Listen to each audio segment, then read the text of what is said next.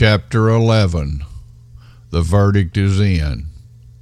The jury retired to consider this case, and the jury deliberated for several hours.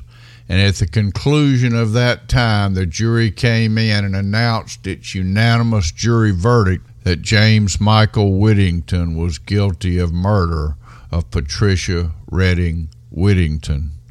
It's not easy to describe the feeling when you reach a moment like this in a case. This was a case that the law enforcement officers had worked very hard on. The prosecution had put in significant time, and we had developed close personal relations with Mr. Redding, Charles Redding, and his wife, Miss Redding, as well as other family members. There was much hugging and congratulating but nothing we did could change the fact that the princess was gone, that Patricia Redding Whittington had been murdered. At 38 years of age, her life had been taken from her, stolen from her, viciously, violently, out of greed and malice aforethought. James Michael Whittington killed Patricia, his wife, in order to gain a substantial amount of money from his life insurance he had on her to cover his financial failures.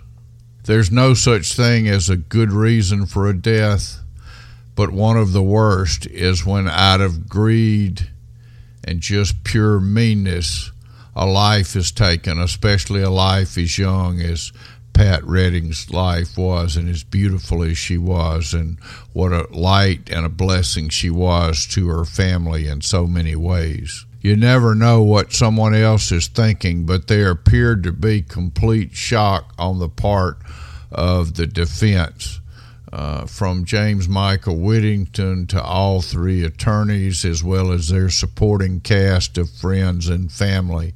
They seemed to be in complete shock. They were just found it unbelievable that these country hicks, with their poor method of law enforcement and their depreciated courthouse, could somehow come up with a conviction in this case that the defense had always contended was so ill conceived and unsupported by any evidence.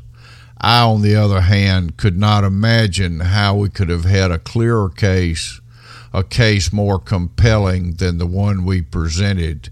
And from Henry Vanier through Dr. McCormick, the evidence was overwhelming and the few comments that we were able to get indirectly from the jury after it was all over verified that, in fact, the jury found the evidence very compelling, and it was a unanimous verdict, which, of course, is required in order to arrive at a conviction in a criminal case.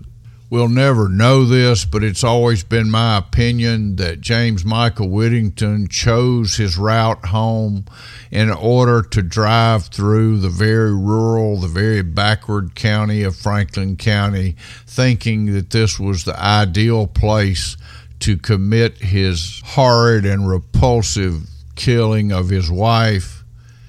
But in fact, it is it is my sense that if he had driven the car another couple of hundred yards or so across the county line due to the nature of the, the people involved that it's entirely possible that the case may not have ever been investigated to the point of an exhumation, which certainly would not have led to a prosecution without an exhumation. We can scheme and scheme, but in the end, it's our prayer that the truth always comes out, and it certainly did in this case. And we were strongly congratulated by some of the law enforcement officials in the state of Louisiana who knew without a doubt that James Michael Whittington had killed a wife there in a staged automobile accident, just like he did here, but he was able to get away with it there due to the politics uh, in the local jurisdiction where James Michael Whittington lived at the time.